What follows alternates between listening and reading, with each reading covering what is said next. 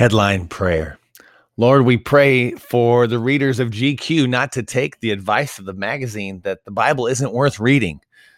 Put it on a list of books not worth reading, which is laughable since it's the greatest book ever created, Lord. It, it's the way you talk to us. And so, Lord, we see we see the ridiculousness in this, but yet, Lord, we become time and time again desensitized to the world's advice, Lord. That's foolish. We pray that people would actually read the Bible more than GQ and that we would not see um, the Bible as foolish, Lord, but we would be fools to not read it, Lord. And so we thank you for actress Patricia Heaton as she wraps up the filming of her comedy show, The Middle.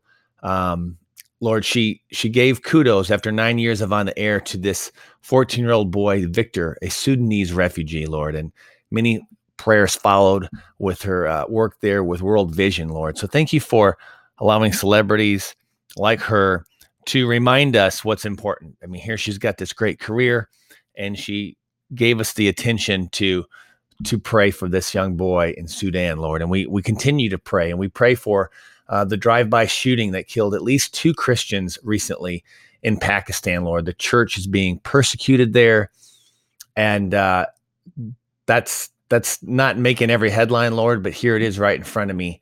And uh, a family of four was killed by gunmen and motorcycles recently, and and Lord, there's just a lot of persecution in in the church there in Pakistan. We, we lift that church up to you, Lord. Um, our, our heart cries out for these fellow believers.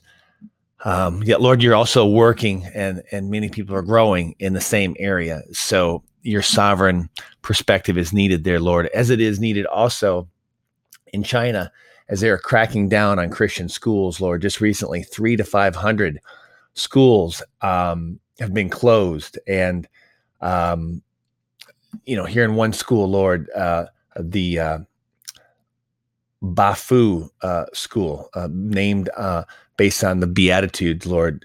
The police came in there with riot gear and barricaded uh, the school and just shut it down. And Lord, that just is heartbreaking. Um, we don't always hear about these things, and that's why we're praying along on this podcast, Lord. So multiply these prayers. We pray for these schools, these leaders, these children, Pakistan and China, Lord, that they would continue to somehow learn about you.